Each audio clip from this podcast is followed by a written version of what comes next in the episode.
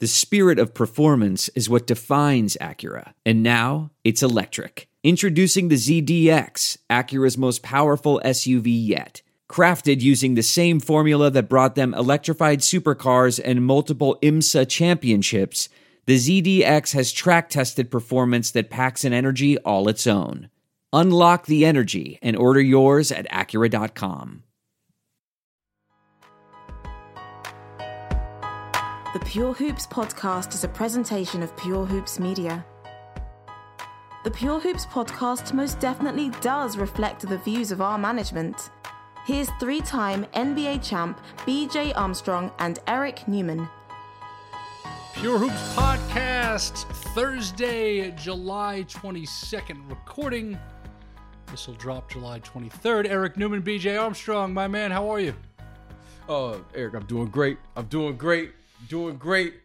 I was just listening to my man, Masta Ace, son of Yvonne's, you know, M.A. Doom. I know you down with hip hop, so uh, shout out to Ace. And Yo, the late have- great. you- in the late I'm gonna- great MF gonna Doom. the late great. Of all the things we've talked about the last two plus years, like I have not soaked up enough of your music knowledge yet. So Oh, for man. me, that is going to be a goal when we are quiet in August. I am going to be bothering you for some uh, required listening playlists from the deep in the archives. So my my August plan is to continue to try to get my my ass back into shape, continue to work on finally having some sort of a tan Okay. and um and then really get after it uh creatively and just just uh you know expanding all of my uh creative and artistic horizons. Now you're talking about now you're talking about language. yeah for Now sure for sure for sure. And, and you know uh, who knows what could who knows what can come out of that. You and i are destined to uh create something besides pure goodness basketball content every week. So we're gonna have to uh, figure that out. But you're, you're post workout right now. You you make workout. you as as they used to say it uh, as they used as they used to say at the uh, the Passover table, you've got quite a schwitz right now. Yeah, You've yeah. got quite got- you've got you know. quite a that's the thing about in LA too. If I do a workout in the morning and then I have to go somewhere, like it takes me 15 minutes to stop sweating after I get out of the shower. I got, it's a, I got a nice, It's- I got a nice lather. Eric, I'm doing great today. I got a nice lather. I'm standing here to my left. I wish you could see it. I don't think the camera can catch it. I got both of my Technics turn turntables set up. I got all of my vinyl right in front of me. I got the microphone right in front of me, and I got the headphones. And I'm sitting here with my man, E New. You know what I'm saying? It's all good. it's all good. It's all good right now. So let's get into it. Let's get into it. So so before we actually, you know what? I'm gonna save this for the end when we talk about the draft. I, Okay. I, I had a discovery on television the other night, and I did not uh, capture it and send it to you because uh, the phone was on the other side of the room and I was too comfortable. Okay. But um, I'll get to that in a moment. NBA Finals 2021. Congratulations, Milwaukee Bucks. Woohoo. Uh, much respect to the Phoenix Suns, but uh, we got treated, uh, I think, to a very entertaining and inspiring six game series. Let's start with your reaction to the Milwaukee Bucks, NBA champions for the first time in 50 years. what an amazing accomplishment for the Milwaukee Bucks. I mean, it's just what a road. And you know, their their road to the championship mimics what you used to see in the NBA. You fall down, you get back up. You fall down, you get back up.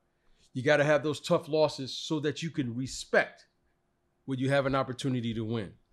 And give all of those players credit for falling down six times and getting up seven. Give the coaching staff, in particular Coach Bud, credit. His staff, along with himself, when they got hot in that kitchen there, because everyone was calling for him, his job, everyone was talking about him. He stood in the kitchen He stood there with his team. He didn't stand in front of them. He didn't stand beside behind them. He stood right beside them. He stood there. He didn't let the noise distract what he, he was there to do. And they got it done. So this team, congrats. They've earned it. It's it, it, they fought for it. They believed in one another, but most importantly, they walked there together. So uh, and, and give the the city of Milwaukee what a turnout. I mean, when you get 80,000 plus people in one space, 60, they said over 60,000 people was outside. Yep. Yep. It, it's just it's just amazing. So what a great, great, you know, accomplishment for them. And of course, the Phoenix Suns, right? You know, it, it, those are always tough. And they had a great season. And I don't think too many people were expecting them to advance let alone to get to the finals, be up 2-0 in the finals. So Devin Booker, DeAndre Ayton, wow. Chris Paul, wow. You know, I know people were saying, but that's an amazing accomplishment for a 36-year-old point guard to play at this level, at this age. So it was a great season and a lot of positives. And I'm I'm really looking forward to next season because, you know, there's a lot of parity now in the NBA. There's a lot of parity. Eric, I, I'm excited. This this season, more than any other season for quite some time for me, you're gonna look around and it's not gonna be like, well, this team is gonna win it, or this team is. Hey, the Milwaukee Bucks, we got to see the health of Brooklyn, the Lakers. What is the Clippers going to do? What is Phoenix going to do? The best record in the league last year was, you know, the Utah Jazz. The What's Denver going to do? What are the Warriors going to do? do? What are the Celtics uh, going to do? do? What are the hey, Hawks going to do? What are the it, Knicks going to do? do? Oh yeah, it's, it's it's up. So I'm excited. It's great, great, great season for these guys to finish up through all the adversity, like everyone else in the world, and uh, it was like very exciting. So I'm glad you mentioned um, get knocked down, get back up, get knocked down, get back up. V- very similar to um, and it's you know just historically when you look at it it's happened in both conferences but it's happened in more of a, an obvious way whether we're talking 80s into 90s or uh, late 2000s into 2010s teens um, teams and players um, taking the torch winning and then passing the torch to the next teams in line who were climbing that mountaintop uh, had the heartbreaks, had the battles, and then finally got there. So obviously, uh, in the 80s, we're talking Sixers, Celtics, Pistons, and then, of course, to your Bulls with the Knicks and the Pacers and the Heat uh, battling along the way in the 90s. And then, obviously, uh, the Pistons, the Cavs before LeBron left, the big three Celtics, LeBron going to Miami, and then this Milwaukee journey uh, the last few years has been really interesting to see, and that of course starts with Giannis and the organization, um, and, and the organization um, believing in him and thinking that they can build around him, and now we see uh, what the result is. So that leads me to this question, and you brought up parity. Um, you know, this is a small market team this is a team with a proud and loyal fan base, but this is a team that has not won since Lou Alcindor and Oscar Robertson in 1971. So, what does this mean to Milwaukee? And you started to uh, address it. What does it mean to Milwaukee, and what does it mean to the league? Well, I think for the league, the league can finally move in the direction because there's a player that has emerged from all of the great players that are in the NBA. The NBA is full of great players and great talent. Out of that greatness, there has emerged the best player. Giannis is the best player in the NBA. We are currently now in the age of Giannis. He's emerged as the next player for the next generation. He's emerged. Now, you say, well, BJ, why, why, why do you say that? Because when you look at Giannis, there isn't a player that can stop him in what he does in an NBA game. He has emerged as the most complete player on the offensive end because of his ability just to attack the basket in a very unique way. And I'm saying this, Eric, about a player who is an unfinished product. He's an unfinished product. Why do which I is, say that? Which is which is scary. Scary. Which is sc- he he doesn't have a consistent jump shot yet. He doesn't have a three ball yet, and he's scoring 50 points in a closeout game. So making which- his ma- making making his his free free throws. throws. and don't forget we've only seen the beginnings of what he does in the post he just has the beginnings yes he, he he doesn't have a go-to move yet. You can't say he's just a low post player. You can't just say he's just a player who can play downhill. This player is right in front of us. He has emerged as the most unique player, and he's the first Giannis in the NBA. The only player that I can compare him to, because I'm watching him, I'm, I'm going, wow, I haven't seen a player like this. I haven't seen a player that can that's seven is a seven footer, can rebound it, push it out, euro step, right hand, left hand, shoot 60, 70% in the key, get to the free throw line, physical, fast, athletic. I said, the only other player that I can see him on the offensive end is Wilt Chamberlain. That's the only other athlete I've seen that moves like this. And on the defensive end, I want to say this one. On the defensive end, because just as good and as excited I am about him as an offensive player and what he could be, because we know he's going to get further and further away from the basket as he matures. He's going to stretch his game out further and further away. He's like the Big Dipper. He can run with the. I mean, that one play he made on the alley oop. Did you see how far back he started and got down the court to get that alley oop? Just look at. The, I mean, Eric, he moves.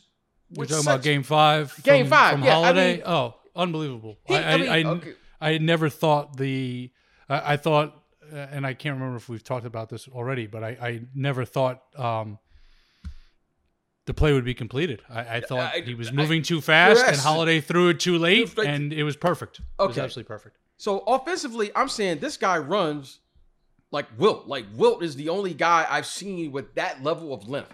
But you know what's frightening to me is as I'm talking about him on the offensive end, he plays so hard, Eric, that there's only one player that I've seen on tape. I've never seen him with my my own eyes, but I've seen him on tape. He's Bill Russell on the defensive end.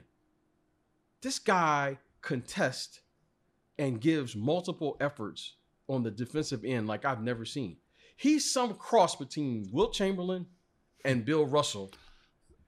I've never seen a player play this hard at this size. Eric, when you call a timeout, it's not because they need to to design a play. They just need to let him sit down for for 35 40 seconds.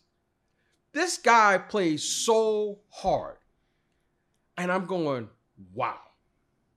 Yeah, his his Wow. motor is in, his motor is incredible. The two way ability is incredible. Um, obviously Chamberlain and Russell are legends and played in a different time.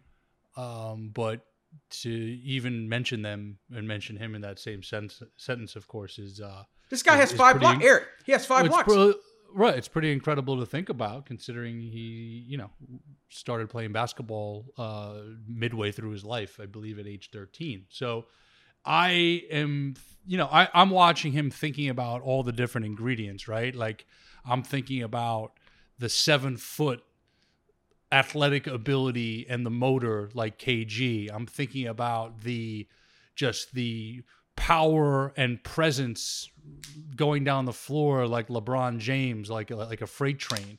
And he's got these little things that he's taken from these guys, whether he's purposely taken them or just that's how his talents and abilities have panned out. But you know, let's also not forget the work that he has done on his body and that is truly impressive a- and incredible. And you know, we look at,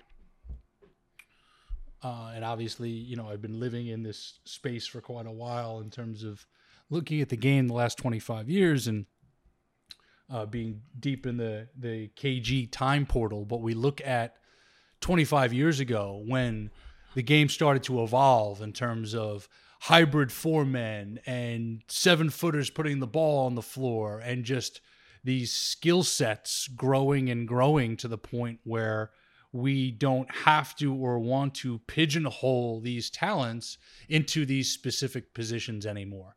And Giannis is now reinventing that at a different kind of level. And we can't even, like, obviously, we know the world we live in with the social media commentary and the comparisons and all that. I don't know how to place or classify Giannis yet because, to your point, he's the furthest thing from a finished product at age 26 with two MVPs and now a world championship.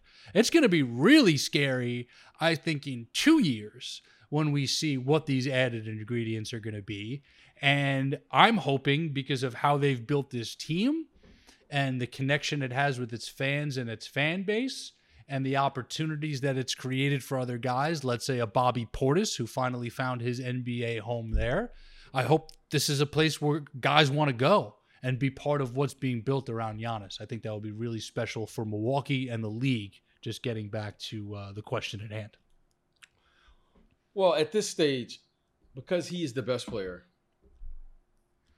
So Kevin Durant player. is no longer the best player in the NBA in your opinion right now. It is Giannis. Well, or it's one A, one B, and Giannis holds it slightly because he just won the NBA championship. I, I have a different def- I, I have a different definition of what the you know the, the the narratives are. Okay. Yep. Player X scores 45 points a game. We immediately say he's the best. Okay. When you look at the totality of the game, last time I checked, there's an offense, there's a defense. Last time that I checked. Okay. When you start saying the best player, let's include the entire game. I'm here for it. Okay. Let's include offense, full court offense, half court offense, isolation offense, screen roll offense, being able to accept the double team offense, being able to play on the weak side, verticality, three point ball. Transition. It's a lot of things. It's a lot of things going on. I, I know being on television myself, it's hard, and I'm gonna give them guys an out. It's hard to get to all of those aspects of the offense mm. yeah. in a 30 second soundbite. Unlike we can do it here on the podcast. On the defensive as long, side, as long as as long as we're not going to be like Perk and Jalen today. Yeah, and, yeah. And, and, and, and go at each other. Yeah, well, there's no need. If we're if, if, we're dedicated to the truth, no matter where it comes from, it's impossible for us to argue because we're we we got a we got a game plan.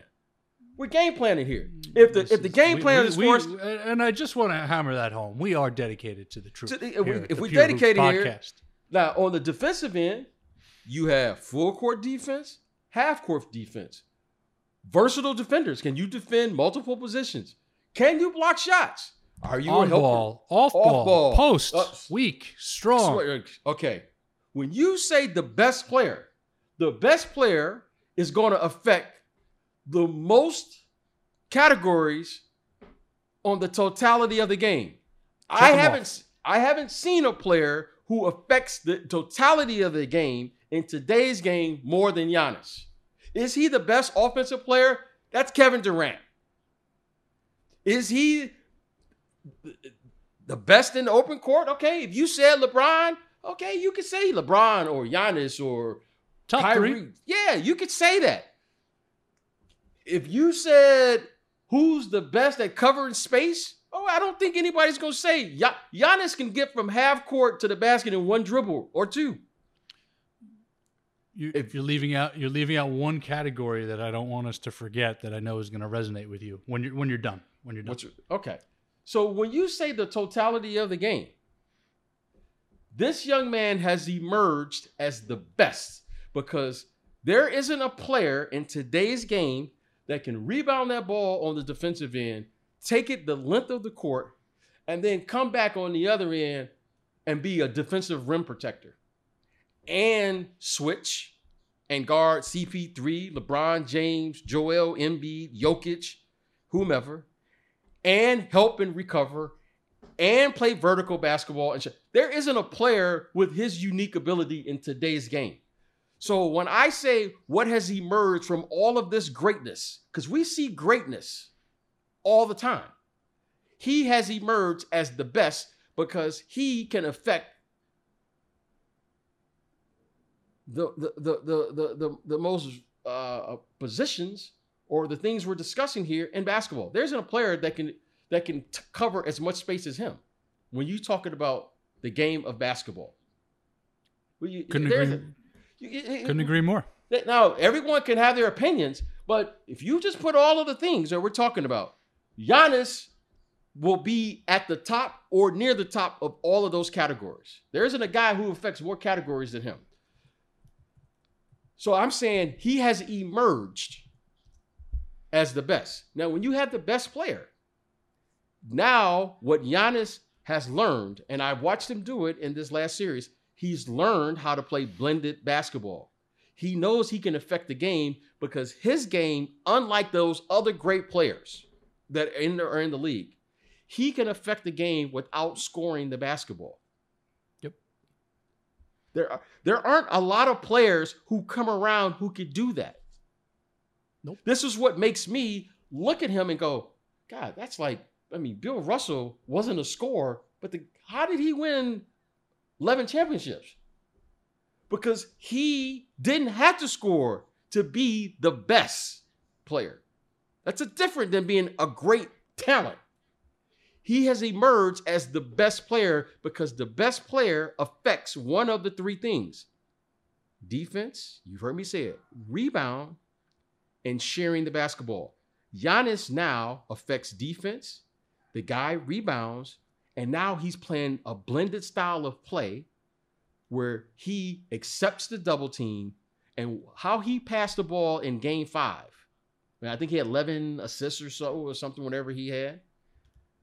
You're saying, oh my goodness, here's a guy that's passing the ball to his teammates and he's scoring 40, 50 points in a game, and he can't even shoot a consistent jump shot yet. So you're talking about a guy now that's only going to get better, and he is affecting the game in a way that not many can do. This isn't a comparison to, he can affect the game in a way that not many can do and have done in this NBA. He's becoming an exceptional passer. He's going to be better, if you can believe it, from the post. He's going to be better with his jump shooting. He's going to be a three point shooter. When he becomes all of those things, we won't even have a debate who is the best player. He's doing this now without any of that.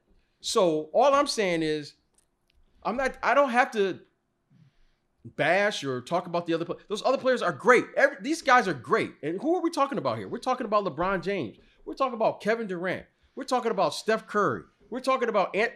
We're talking about all of the very best of the best. Out of that has emerged a player who affects more categories than any player in the NBA right now at the highest level. He has emerged. Luka Doncic. You can put Joel Embiid. You can put Jokic. These are great players. These aren't good players. These are great players. He has emerged. From that, I think this team can continue to build around his talent in multiple ways as his game develops. At some point, at some point, he will get further away from the basket, which is going to be really scary for the rest of the NBA. At yes. some point, he will probably put on more just natural weight and be able to sit in the post like Shaq used to do. He's only 26.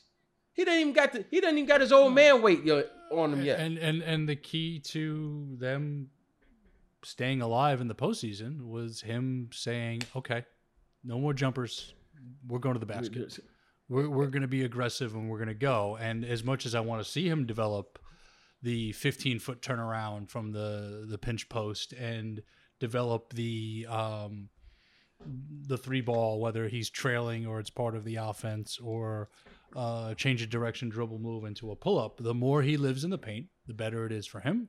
The better it is, it for the Bucks, and it pronounces and it amplifies what I was going to add before. The key thing that you've described without saying it is he has a presence like very few that we've ever seen in the league. And that became the ultimate mm. difference here. And that's what has me so excited about who he is at 26 and who he is going to be as we move forward. So Yes. Now, that's off to Giannis. now I want to say this to answer your question. So, because he has emerged as the best player, he can affect the bottom line of the game. So, the best player, the best players that have ever played have all said the same thing. I got this. Tim Duncan, he didn't leave San Antonio. Bill Russell, Magic Johnson, Larry Bird, Michael Jordan. Those guys, if you want to win, they all say all championships come, Bryant. Kobe Bryant. Kobe Bryant. All championships come through me. You can go other places and chase. You could. I'm not here to debate on how you do it. I'm just saying if you are the best player, all championships when Tim Duncan and Kobe Bryant and Michael Jordan and Larry Bird and Magic Johnson, all championships came through them.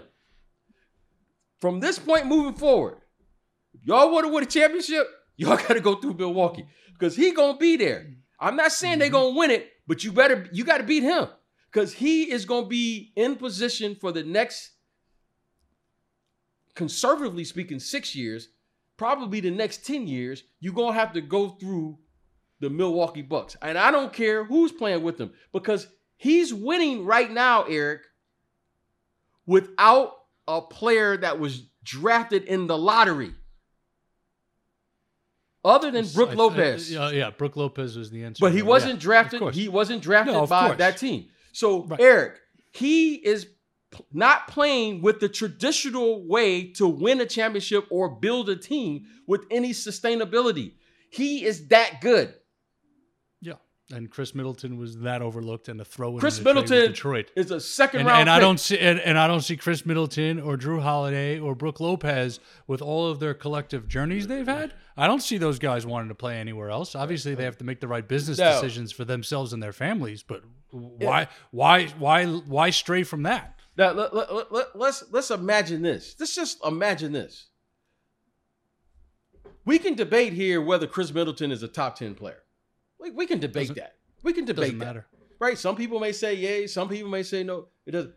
But let's give him a let's give the odds on favorite here. If we gave him a, a definite top 10 player, let's say we put LeBron on Milwaukee. We're not debating who's gonna win the championship next year. If we gave him Anthony Davis, if we gave him Kawhi Leonard, if we gave him Kevin Durant, we are not having a debate here on who is the odds on favorite because he is that good. Yeah.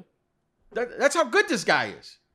He, he, he can play with anybody because he can he could just be a shot blocker. And, and and from a skill set standpoint, whether you rank Khris Middleton 10th, 15th, 28th, or 32nd, his skill set, demeanor, and just how he goes about his business, Business. he's perfect for Giannis. He's perfect. He's perfect. for perfect. Giannis. He's perfect for. Milwaukee. He's perfect, for perfect the for the organization. organization. It's a perfect fit. and that's I don't care. matters. I don't care where the player ranking states. Who No, cares? he he he fits These in that subjective player rankings. But that is how good he is, and he's emerged as the best. And they can debate it. That's what that's what sports is about. We should have our opinions, but at the end of the opinion, you got to support the opinion with the facts.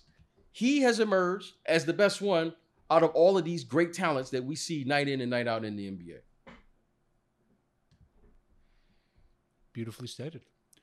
Um, pivoting to the Western Conference champion Phoenix Suns. Um, we said it at the top of the show. There are going to be so many teams next year who feel like they can win it. Where do the Suns go from here with Chris Paul on a career clock at age 36? Well, first, you got a great foundation. You have two foundational pieces. And the big fella, DeAndre Ayton, we can't forget he's only 22. Giannis was simply sensational that series. But I'm about to say something I think is going to sound crazy. I thought DeAndre Ayton did a really good job against him. I really did. Oh, I mean, I mean, I mean, Yeah. when you play against a great he- player, He he he he, he battled. He competed, He and this was like no test he ever had before. You're 22 and you're playing against Giannis, and the coach puts you in a situation and said, "You know what? We feel that's a good matchup." That says a lot about your ability. Okay, now DeAndre Ayton is just touching the surface as well. He Mhm. gave you, he showed you glimpse glimpses throughout the playoffs and in this series.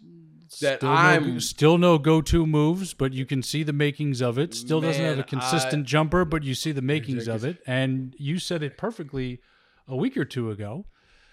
He's getting most of his numbers Yes. in the flow of the game. You don't have to run anything for him. Yeah.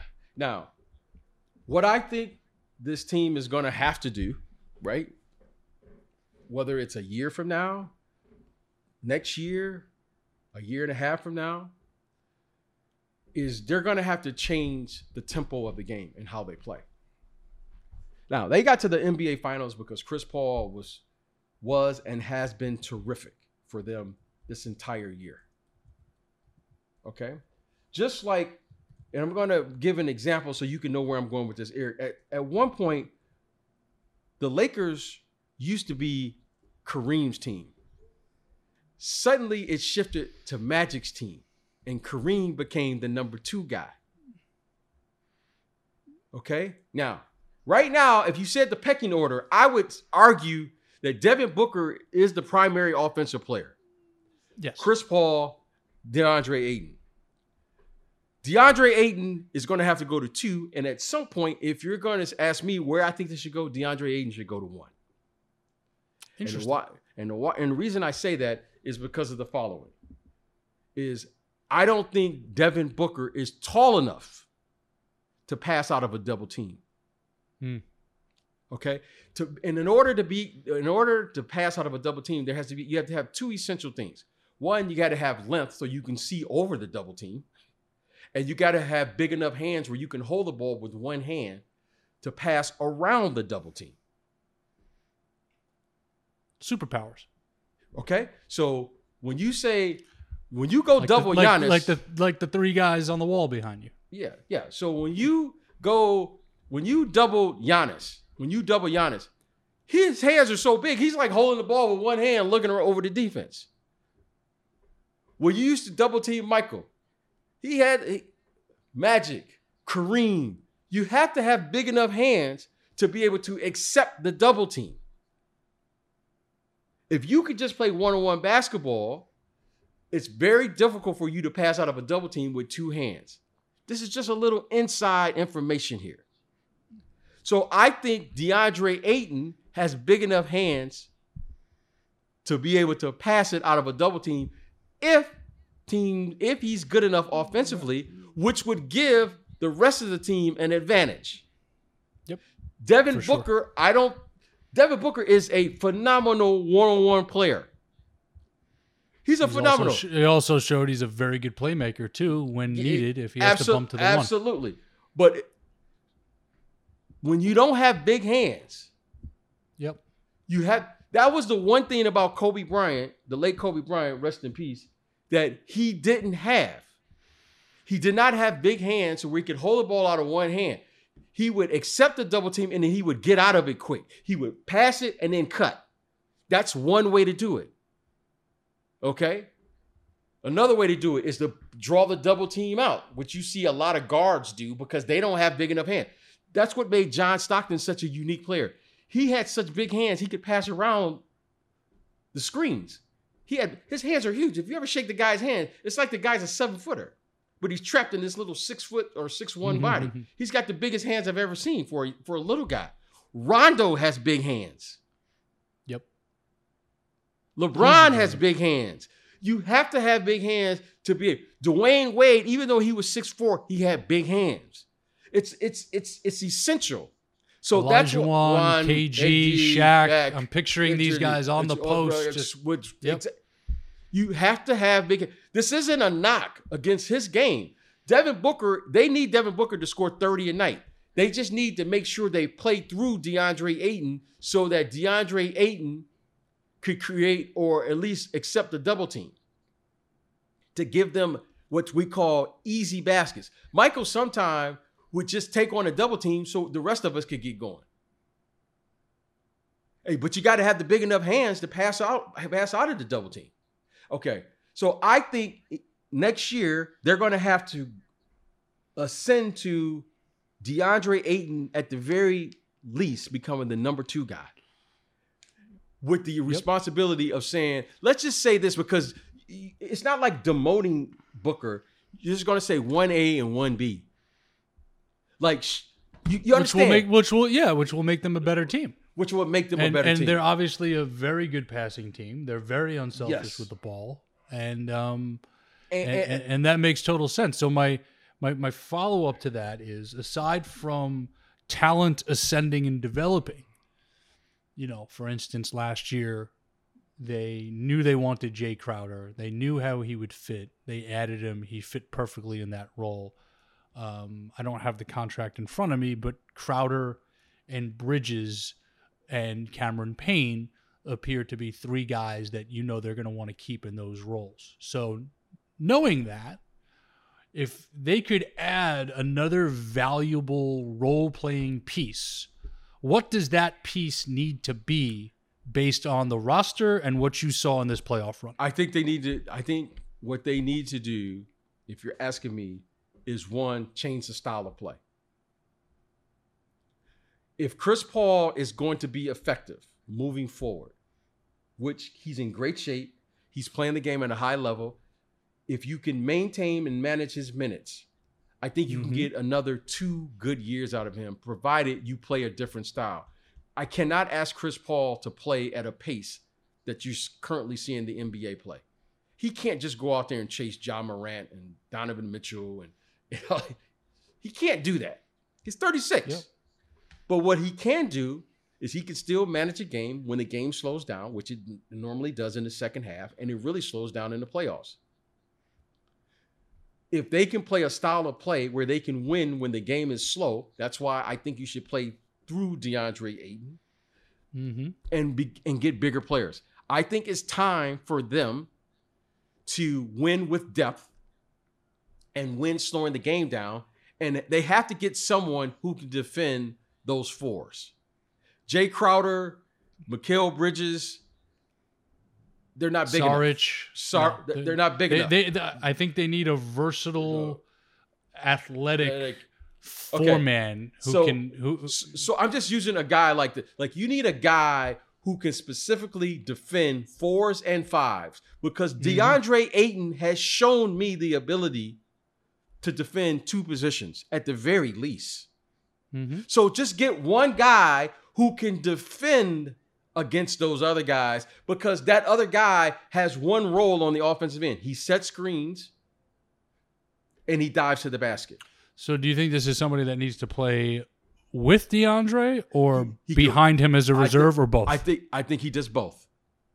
I see. I I I I I I, I love those guys. Like, and I'm not saying it because he's a client, and I had to uh, disclose that.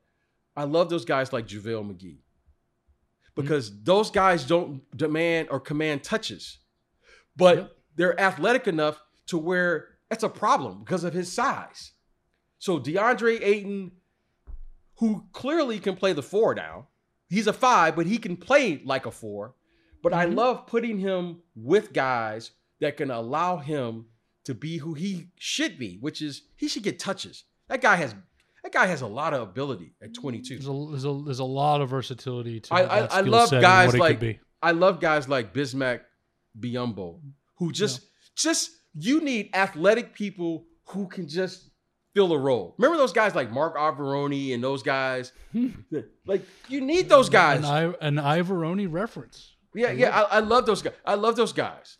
I, I love those. I love those guys who we know what they're able to, what they're capable of doing, what they're going to do, and they're athletic enough to play this game, but they're big enough. Well, you know who would fit really well with them is uh, a duplication of Bobby Portis would work beautifully for them. Bobby Portis, though he needs to play a, alongside another big body and keep. See, Crowder to me is the ultimate utility player. Yep. Because you could play if the game gets physical or the game gets fast or you need. He's like Crowder is like my. Well, I, he can, I he can defend. He can, he can defend three positions. This is. He can shoot the three. three. You never have to run anything for him, for him, and he's and always see, in the right place at the right time. I love Crowder. now Crowder. I want Crowder to play against Bobby Portis, but what I don't want Crowder to do is have to play against Giannis. Right. You understand? If you're going to win, yeah. let's put the let's get to the matchup. Right. But I do want size and length to play against Giannis and someone who I'm saying you better not walk out of this game with six fouls. You got six fouls, use them. yep. okay. Yep. You understand yep. what I'm saying here? Yeah, yeah, yeah, yeah, for sure. Okay. For sure. You, you, also have me daydreaming about Jae Crowder back on the Celtics and Bobby Portis in so, a different shade of green, but that's besides the point. Yeah, so I, I want Crowder uh, Cameron Johnson and Cameron Payne. Oh, and I forgot Cameron Johnson. Johnson. He of course is part Payne of the future. And all those guys that come off the bench. I, I, if I were them, I would figure out how to change the tempo of how I'm going to play by playing through the big fella and saying, Devin, your job is to score 30 a night, and the big fella's job is to get good enough to where all of a sudden we got to double team him. I want teams to say double team because I want to, I want Devin Booker to get easier baskets. Like he works. Yes. He he. It, again, this is just my opinion. He works entirely too hard to get 30, 40 points. And is still fairly efficient for the most and, uh, part no, in doing he, so. I mean, when I tell you he makes, I mean, this guy makes. T- he's a shot maker. He makes some tough shots. Okay, but imagine if he knew Remember when Shaq first went to Miami? Mm-hmm. Dwyane Wade played against single coverage every night because everybody had to double Shaq, even though we probably will say Dwyane Wade or argue Dwyane Wade was the best player on that team. But Shaq was the one who drew all the double teams. This is how I want Devin Booker to play. If I could get DeAndre Ayton good enough to accept the double team, Imagine Devin Booker just having to play against single coverage all year long. That, that's that's my goal for Devin Booker. Mm. I want to get this Scary. guy so good where you never have to see another double team again. That's what that's what Kobe Bryant understood after Shaq left. Oh wow, I'm getting double team now. Yep. And Pau was the perfect remedy for that once he got him. Okay. But I think DeAndre Ayton is good enough to command a double team. That's what I'm saying. Which will make Devin Booker's job easier, which will yeah. lessen but, the pressure. It, but at worst, neither of them get doubled, and they're playing they're playing in one-on-one situations with space in comfortable spots. Well, when they're we, running their we, stuff. At, at, at, worst, at best, yeah, DeAndre's getting doubled on the post. He's getting a ton of attention on screen roll, and that opens up the floor for everybody else. Yes, definitely. So I, I, that's what I would do. That's how I see the remedy building their team changing how they play, going from a pace team to slowing it down. When I say slow it down, we're going to balance.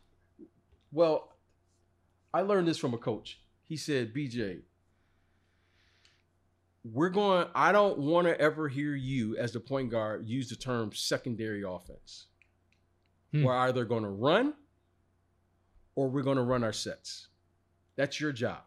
And if you don't do that, I'm taking you out because I'm not going to blame them for secondary stuff.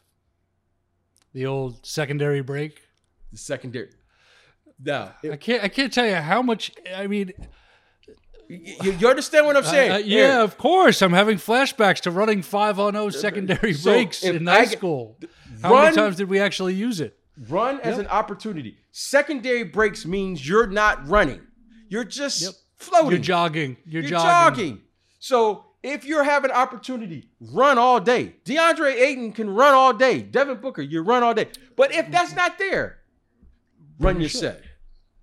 Run your set, and then let's play out of it. Uh, how's this? How's this for a slogan? Ready? Run with purpose. Oh man, there you go. There that, you that, that, that, that, that's that's what I would do with purpose. the, the Phoenix Suns because DeAndre Ayton could easily creep into being a top ten player in this NBA. We'll At keep an 22. eye on yeah. We'll keep an eye on this uh, free agency market. There are some interesting names out there who could be rotational role player um, contributors on very good teams. So um, we will see um, what presents itself in, in the next few weeks, and that's something uh, we'll discuss at some point. Um, real quick, we were having a can't remember what the subject matter was, but it, we were talking about um, just some historic stuff a couple of weeks ago in this window of the last two decades. Um, it was playoff based, but I, I forgot. So as I was sketching out today's um, notes for us, you know, Giannis's performance obviously uh, legendary. Um, thinking back the last two decades, thinking back to when Kobe and Shaq started their uh, first three-peat, what are some really memorable finals performances that come rushing back In the last twenty, in the last twenty years, in, in the last 20 years. I'm talking about guys who just Um, did things that you either never saw before, were amazed by, or just really stuck with you in a, in a special kind of way. Well, Sha- Shaq had a run there where he scored 40, I think like 40 and 10, like two or three times in a row or something in the finals. And I was like, wow. Like, like I was just like, okay, he is without question one of the most dominant players ever. just like Yep. ever. Okay. Um, what stands out to me, I remember that game. Shaq was having an amazing finals against the Indiana Pacers in Indiana, and I can just remember Kobe Bryant. Shaq fouls Yeah. out. Game four, Lakers And- up 2 1. Yeah, and Shaq fouls out, and Kobe just got into that rare area, that rare zone where only the elite players get into. But you're you're forgetting the important part of that story. Kobe and he playing on a badly bad- sprained bad ankle. Yeah, I mean, it was just he just he just he just settled into the game and, he got into him- a and space. Yeah, he him, said, "I I got got it. it. Yeah, I, I got it. Um, you know,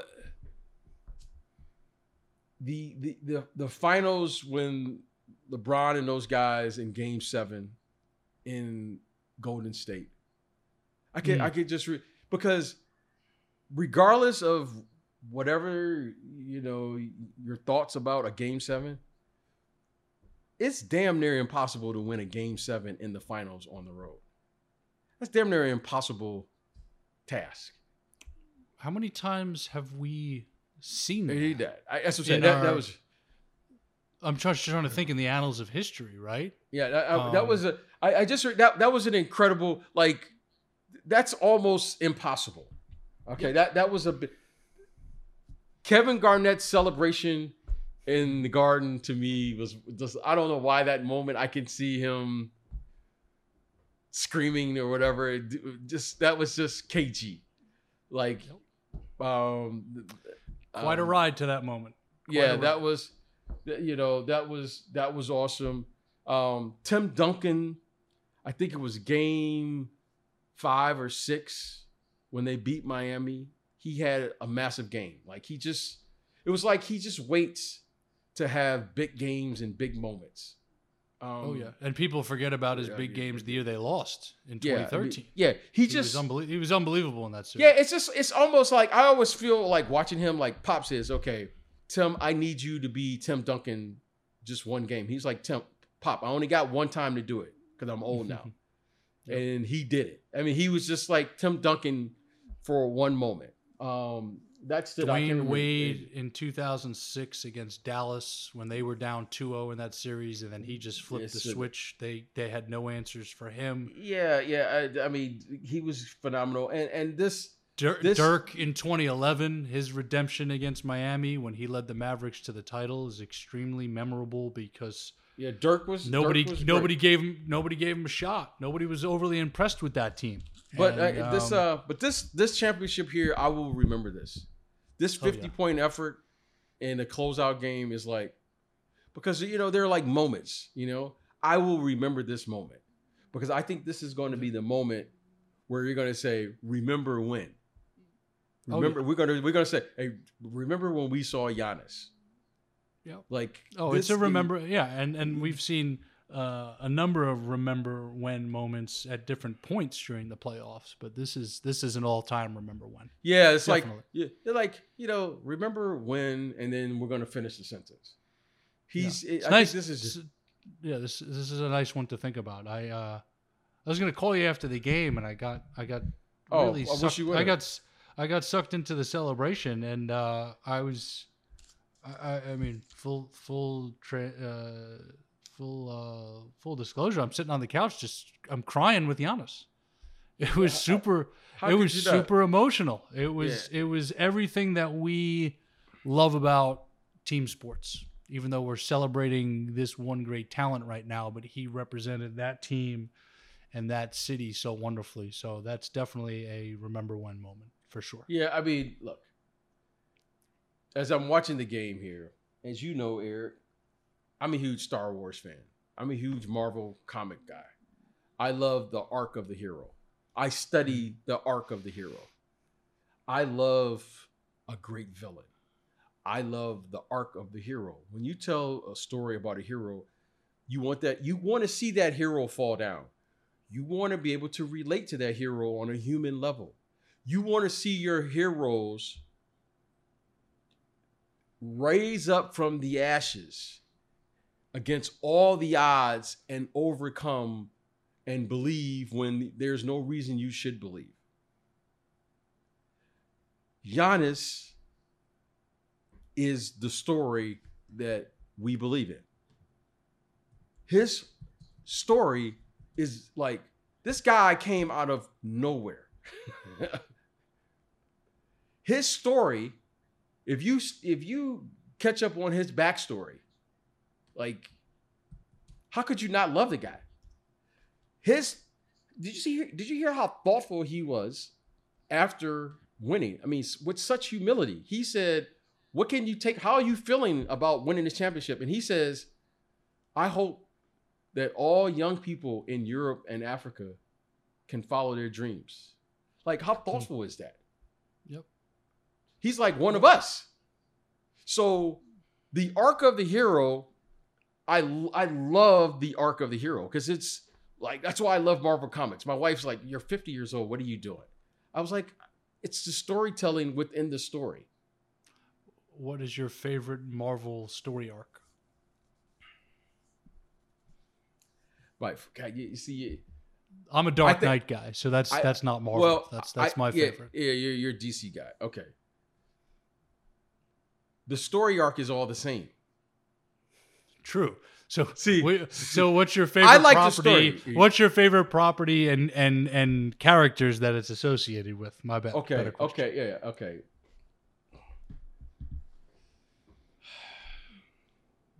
My favorite one. Well, the backstory. I, I I love the backstory of the Black Panther. I love the.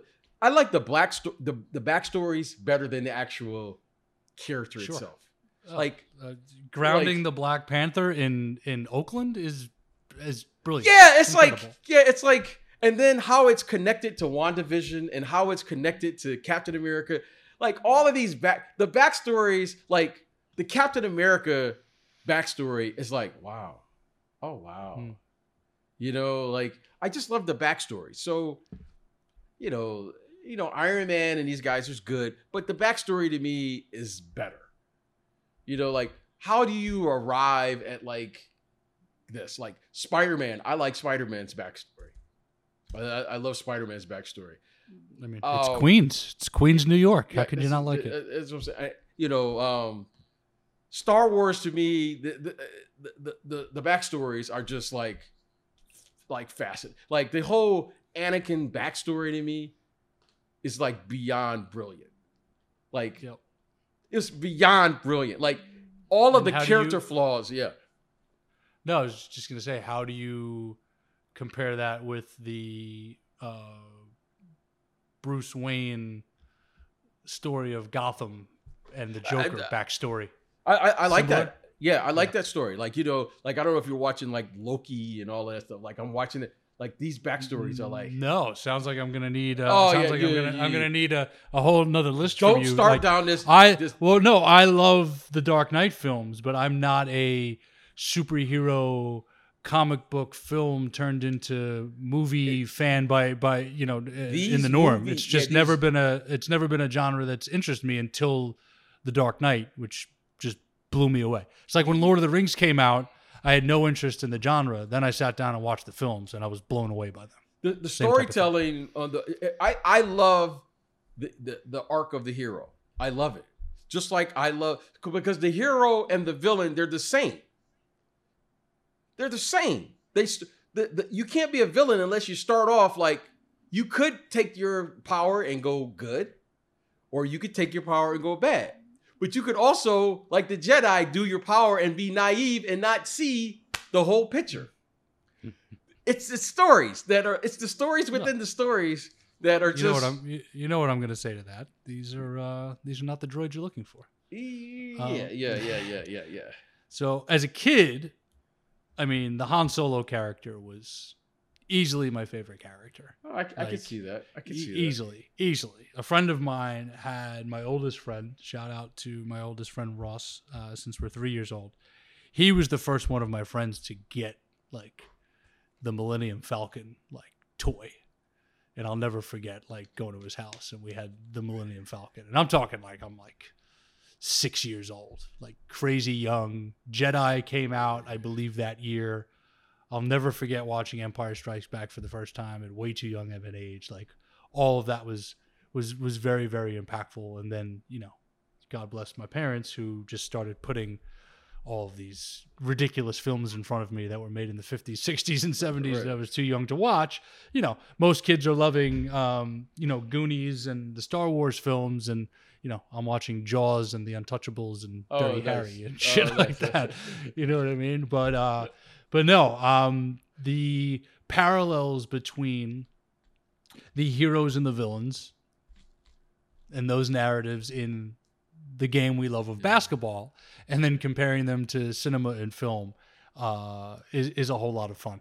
So um, we said we were going to be quick today, and uh, we're approaching one hour. So real quick, putting you on the spot, um, give me uh, one team in the East and one team in the West that is a move away in terms of adding the right piece, one move away from elevating to the next level next year. So that doesn't necessarily mean elevating from a four or a five Five, seed to a finals team, but one team that's a move away from making a big improvement. Who jumps to mind? The New York Knicks in the East. The Knicks Okay. in the East. Uh, I think they are one move away.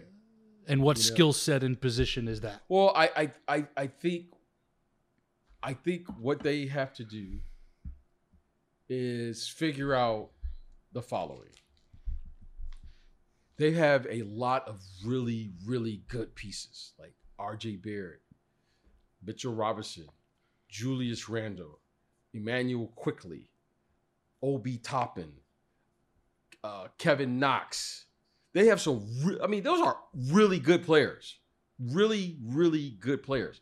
And then you have Derrick Rose and Taj and Gibson. Taj Gibson, and uh, Nerlens Noel. And they got like a lot of like players who are Reggie they understand Bullock, like, Alec and Burks. Burke and all these guys. Okay, I think they are one player away that could elevate them, and I think they have a lot of enough pieces to go get that player. They are in a really nice position right now. They have cal- salary cap space. They have players on short-term deals, and they have a lot of players on their rookie scale contract. I just Mhm. think they are in a beautiful, beautiful place right now. And they could be in a an excellent space to win for many years to come. I think they are in a in the right space. On the West Coast, I think it's the Clippers. Okay, now at some point the Clippers here are going to have a breakthrough. They're going to have a breakthrough at some point. And it's going to either be a breakthrough bad or it's going to be a breakthrough For better Yeah, or worse, there will be a breakthrough. breakthrough. There will be a breakthrough. because they're knocking at the door. So now you're saying this year, wow, if Kawhi was here, we could have won it. That's what they're saying now. Yep. Okay. But we don't know if when Kawhi is coming back. But they're saying here, if he was there, and if he was there, maybe there's a different outcome. Because Kawhi Leonard was arguably playing the best basketball of any player at that particular time before he went down. You could argue the Dallas series, he was playing terrific basketball. Took- and we know the series. and we know he can play on both ends of the court. So if they can add the right piece, the I think they are missing a lead guard. I thought Rondo was a great pickup, but they uh, Reggie Jackson seems to be the a better fit for them. And he played, and he, and he, and he played great. But he so, played great. Yeah. so how do you, how do you, if you're the Clippers, how are you looking at that position where? I think they have to got- get a player that can play down. I I, I okay. I I So, Reggie so, Jackson- so, why is Reggie? Why is and isn't Reggie the guy I to think fill Reggie that? Jackson. I think Reggie is better suited in a championship run to come off the bench. I was going to say play that six way. man scoring guard off the bench, similar Yeah, to what Lou Will was. Yeah, because why? I, I will always maintain in today's game. There's two things you need, right? You you have to be able to defend, and you and you better have a guard who can play downhill. You better have a guard who can play downhill, and I think the Clippers would be better served with Kawhi Leonard, Paul George on the wing. I think it's Markeith. Is that Mark? Is that Markeith? Um, no, Marcus, Marcus. Marcus at the four. Marcus Morris at the four. four. Yep. And and the big fella, uh, Zubac and Serge Ibaka at the fives. Okay. That gives you a nice one is athletic, the other one is big. So that's here. I, I like that combination. Reggie Jackson coming off your bench. And you got a guard who can play downhill. You got a guard who can play downhill. Now that gives you three ball handlers who can initiate your offense against pressure, right? Your your, your lead guard. Kawhi Leonard, we know can do it. Paul George, we know can do it. So you should have no problem in getting in your offense as the pressure builds in late games. And they have two excellent wings that can attack the rim on both sides of the floor. I think that's terrific. Now, And have enough left in the tank defensively because of those ball handlers uh, Yes. where they don't have to do it all every night on both ends. Right, and I, and I, and I like that. Now, you know, I that, that's what I that's what I think. You know, I, I love Pat Bev and I love his energy, but you have to have a guard who can play downhill. You have to in today's game. You you cannot have offensive players, especially on the perimeter, who can't play screen roll and who can't attack the other team's lead guards. You have to be able to do that. Be interesting to see if they uh, make an offer to Lonzo Ball. We will see. We We'll will see. see. So I was going to ask you about some draft memories, but instead, the other night, don't remember what night, it was this week. And I don't know if we've talked about this. I've I've come to the realization the last few months with all of the content projects and things that I do every day that when I watch something, I, I need to like completely zone out. And it has to be whether it's an old school game, a film, a documentary, an interview with the director, whatever it is. But like I need contrast. And the other night, I'm just going through the channel guide, and on the Big Ten Network, 1987, Oh the Iowa Hawkeyes Oh, against the. Fighting Illini. Oh man, man. on the road Oh man. in Champaign. Man, Don't you have something else better to do? There was like seven minutes left in the broadcast. I'm like, is BJ on TV right now in the time machine? And I put it on, and it's you, it's Kevin Gamble, and it's the guy I love to scream at because he just wasn't the guy the Celtics needed, Brad Lohaus, who I used to yell at as a kid, but watching him as your teammate was fantastic. And I'm watching and I'm watching you guys just grind out this tough road win in in Champaign, and you had a couple of big moments, and um, it was just funny. It wasn't what I was expecting to see, but there you were. Yeah, we were down, in, in uh, 1987. 87. I know we were down. I don't remember how exactly how many. Yeah, you guys came back. Yep. Yeah, we were down big. I like, you know, as the story goes, we are down 50 points, but I think we were down like, I don't know, 15 or 20 points or so late in that game on the road. And we came back to, uh, to win. It was some great players in that game. I mean, I think it was like Stephen Bardo, Kendall Gill, Kenny Battle.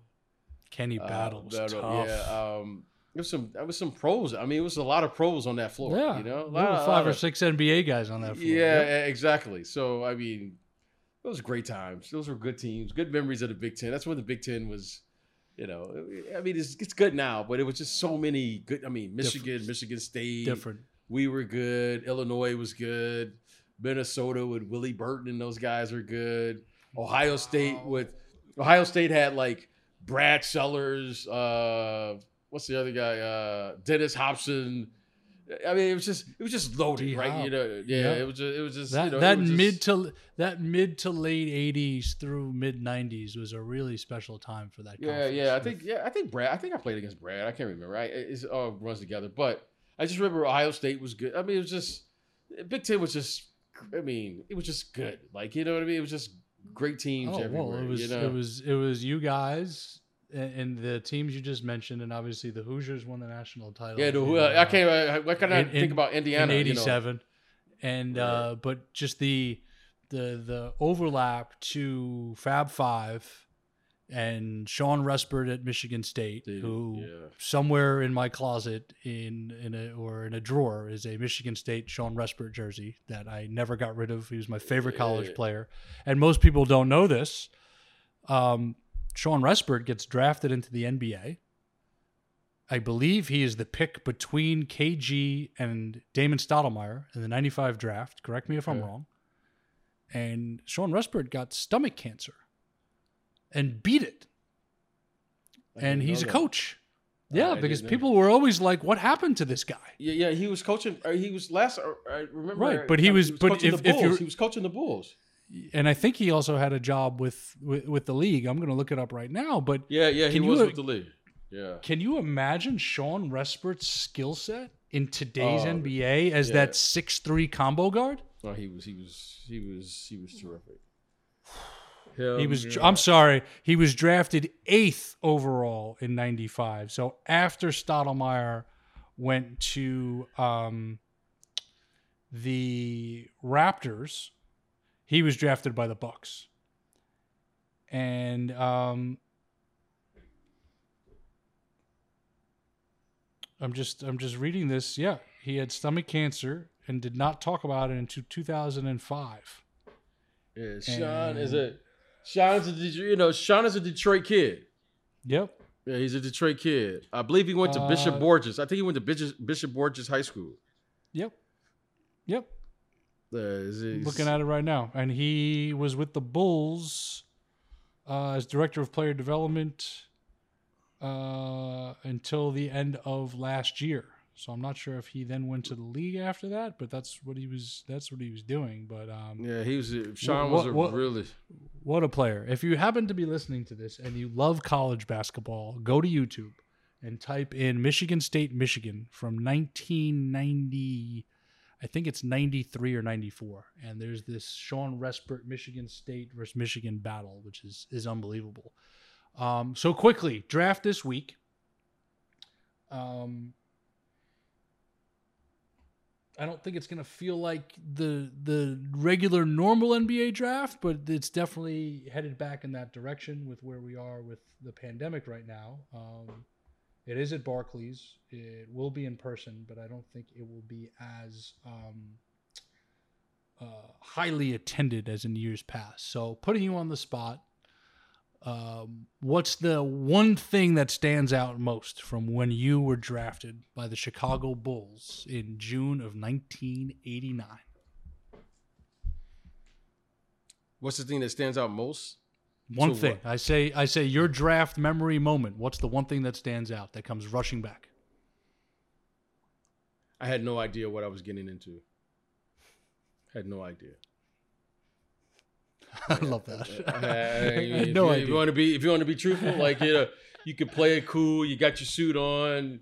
Commissioner calls your name. You're shaking your hand. I had no idea what I was getting into. I had no idea. And you know, and all these kids, and, you know, and I was a, a senior. I graduated, you know, from college, and so I was a little older. I was 21, 22. Mhm. Like I can't imagine 18, 19 like these kids. That's why I'm so impressed with these guys like Giannis and these young players who come through on the other side. Like I'm I'm impressed with like LeBron. Just because like this guy came here straight out of high school and he came out on the Oh. other side to talk about it. Like, you know, like I'm just impressed with these guys who were like I had no idea what I was doing when I walked up there. Like you shake, just shake wait the commissioner, shake the shake the commissioner's hand. Look at the flash. and- Look at the flash bulbs. and all I remember was a flash bulb, and then I don't I don't remember seeing anything else. That's all I remember. And then it was like 11 years later, and I, I was like, I played 11 years. What happened? Like, where did it go? like, what? No one gave me a manual. No one told me what to expect, how to do this. You know. Um. So I'm I'm always impressed with these young guys, but I also understand why so many guys don't make it. Right. It's easy to get drafted. There's a lot of guys who get drafted, but there aren't a lot of guys who make a career out of this. I Yep. And I'm, And I'm that- looking at the I'm looking at the guys in your draft who did make a career out of it. Yeah, it's not a lot of guys. It's not a lot of guys who make Well- a career out of this. But in your draft, I'm I'm starting. I'm looking in the second round first to the first round. So guys that made a career out of it. Chucky Brown made a career out of it. Yep. Dino Radja made a career out of it. Started in Europe, then went to the league. Doug West, 38th pick. Cliff Robinson, rest Oh, in oh, peace. oh, Uncle Cliff. Uncle Cliff. Yes. Number 36. I can't believe he went 36th. That's crazy. Um, Vlade, uh, I'm sorry, uh, before Vlade Divac, um, Sherman Douglas, the general, the general. first pick of the second round. Kenny Battle, Vlade Divac, Anthony Cook, Blue Edwards, Jeff Sanders. I want to see, do you remember who got picked before and after you? Who got picked before and after you in your draft? I think before me was Shawn Kemp, right? Correct. I, I, I remember that guy because I remember he was a high school kid, and I was like, golly. And I, I remember, I remember him. I saw him, and I was like, God, man, he's incredibly athletic. This was, you know, he. And who got picked after me? I'll give no you a idea. hint. He went to Oh. Louisville. He went to Louisville. Kenny Payne. Correct. Oh yeah, yeah, yeah, yeah. No, I, I just, I just, uh, Kenny's a good guy. Kenny and I kind of, I, I, he was like, him and I were like the same story arc. You know, it's like we went, we made every All Star game together, every this, and uh, really good player. He could really shoot. Yep. Kenny Payne could. re- I think he gets drafted by Philadelphia, right? Did he get drafted by Philly? Uh, yes. and a Uh, pick acquired from Seattle. Yeah. Dana Barros went 16. Tim Hardaway went 14. 14. Mookie Blaylock 12. Nick Anderson 11. Your man's Pooh Richardson 10. Knock Tom knock. Hammonds. Yeah, hey, you know, knock knock. Pooh's there. Yeah, that's my guy. that's my guy. That's my guy. we got to do another one of those uh, basketball card uh, pack breaks one of these days. But yeah, I mean, Glen Rice, Sean Elliott, J.R. Reid, Stacy King, George McCloud, and then the top of that draft was Pervis Ellison and Danny Ferry. So I guess if you're redoing that draft, um, Sean Elliott should have been the first pick in that draft. Um, Uh, Sean Elliott was potentially. was, uh, and the Celtics not only blew it by not taking who Tim did they take? Michael Young, right? They take They Michael took Young? Michael. No, well, no, they they took Michael Young from Yeah, Michael- Houston in 1985. They took Michael was it Smith, Smith Michael from Smith, BYU. From BYU, that's So, what I meant. Michael Smith. Um, you know, when they had a need for, um, You had John Bagley. There's no way you're taking Tim Hardaway. You had Bagley. You had Brian Shaw. You had Brian Shaw. Well, no, Brian well, Shaw? no. So, so what happened was in 88, 89, that's the year Larry was out almost the whole year. Reggie Lewis emerges, 18 points a game. Shaw is a rookie. You know, they make the playoffs as an 8 seed without Larry. Then there's a contract issue with Shaw and the Celtics, and he leaves And goes to Europe. and he goes to Italy. Oh yeah. So right. they had a glaring need because Dennis Johnson was in his final moments of his career in 89 90. Kristen will clean that up in the edit. Dennis Johnson was in the final year. He was obviously about to retire. The team was transitioning. right. The team had, I mean, uh, Jim Paxson was in the backcourt, and he was uh, Jim Paxson. not yeah. the quick, not the quickest guy in the world. So it was like they need a guard. And you look at this now, Tim Hardaway, Dana Barros, and yourself all would have fit very well with that team. Yeah, Man, you getting kick, you getting They got the right you getting kickouts from Larry? That would have been great. That would have been great. the legend. The The legend. legend, The Chief, legend. you, you dumping it down to Chief. I think I think it worked out well for everybody though. Yeah, it it worked did. well. Well, it didn't really work out well for the Celtics at that point, but that's that's Uh, another. yeah. All I remember is John Bagley. John Bagley was great. He was I love John Bagley. John. uh, uh, Love him. So just real quick. I know we're about to get out of here. So there was Yeah. like three guards that just you know like you- always have guards. You know when you come into the league, right? You know like oh man, I'm playing against the star players, right? Isiah, and, and- but but it's those guys like no one ever prepared you for, like John Bagley. Man, Fat was he- lever. he was like John Bagley was tough, man. He was tough. Michael Adams, he Mhm. was tough. Michael Adams was tough. Uh, there was a guy who just gave me all types of problems, like, and and, and I gotta this guy Steve Colter. Like if Steve, Steve, Colter, yeah. if, if Steve Colter, if Steve Colter saw me today, he could just talk and say anything, and I can't say anything because Steve Colter had a move. I, I don't even know how to describe it. You got to YouTube it. You just got to YouTube this move. He had he would just type in Steve Colter crazy legs. It's it's the craziest move I've ever seen. I can't believe no one's ever like everyone wants to do the crossover. Steve Colter had this move where literally, I mean, if the guy sent a limo to my house to pick me up, I couldn't say anything because there was nothing I could do against it. Steve Colter was just like, it was the craziest move ever. And he was one of those guys. And you got to see this move. I'm looking it up. I was just I was just trying to remember where he played in college. He uh, I think New Mexico was- or something. I think in New, New, Mexico. Mexico. State, second Yeah, round yeah. pick in the '84 draft. Well, th- th- Steve Colter, was he? Did he go into broadcasting? I'm not sure.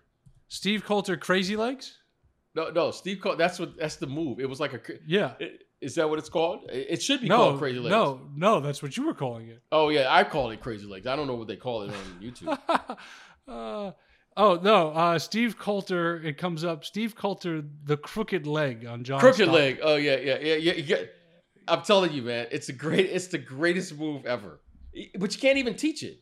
It's so crazy. I'm crazy. it right now. I'm watching it right now. Hold on, hold on. Ooh. You talking about the behind the back? The behind the yeah, back? yeah, yeah. Oh yeah, yeah. It- It's it's it's unbelievable. Hold on. There's a couple of them layered back to back here. Interesting. Very subtle, but quite effective. He was also he's six foot. He's six foot three. He looks even taller than that because he's so lean. Steve Colter, the crooked leg, the crooked. Oh, the crooked leg crossover. Okay, Is that what they call it? Yeah. Is that what they? Yeah, yeah. This is this is this is better. Hold on. I gotta. You know who I have to ask about this? I, I gotta ask our guy, uh, our guy Coach Handy, if he knows about the crooked leg crossover from Yeah. from Steve Colter. Oh, this is like a segment with Ernie and Isiah and Barkley where I think they're they're talking about it. I'll send this to you. Uh, I'll send this to you after the show. But for those of you listening at home and want to go down a ridiculous rabbit hole, look up Steve Colter, C O L T E R, the crooked leg, the crooked leg. Covered a lot today, my friend. Covered yes, a lot. We did. Yes, we did. Um, NBA draft coming up next week. I'm going to be back in New York for our close of season two tapings for all the smoke. So uh, next week we may be up in the air a bit, but I think uh, what we'll do is we'll uh, we'll we'll we'll dive into some sort of uh, post draft free agency convo uh, in early August and and go from there. But uh, All right. Great show today. Thanks as always to the team, the one and only Bruce Bernstein, editor Kristen Woolley, the entire Pure Hoops Media family. Check out the Mike Wise Show, dropping each and every Monday.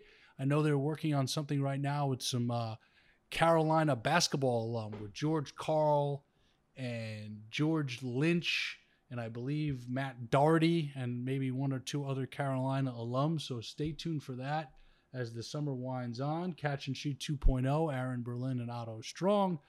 Wednesdays, Thursdays, it's Buckets, Boards, and Blocks with Monica McNutt and King McClure. Yes, that Monica McNutt you're seeing all over the place on ESPN. And then, of course, BJ Armstrong, Eric Newman with the Pure Hoops podcast. Enjoy the weekend. Enjoy the draft. Stay healthy, stay safe, stay pure. Peace. The Pure Hoops podcast is a presentation of Pure Hoops Media.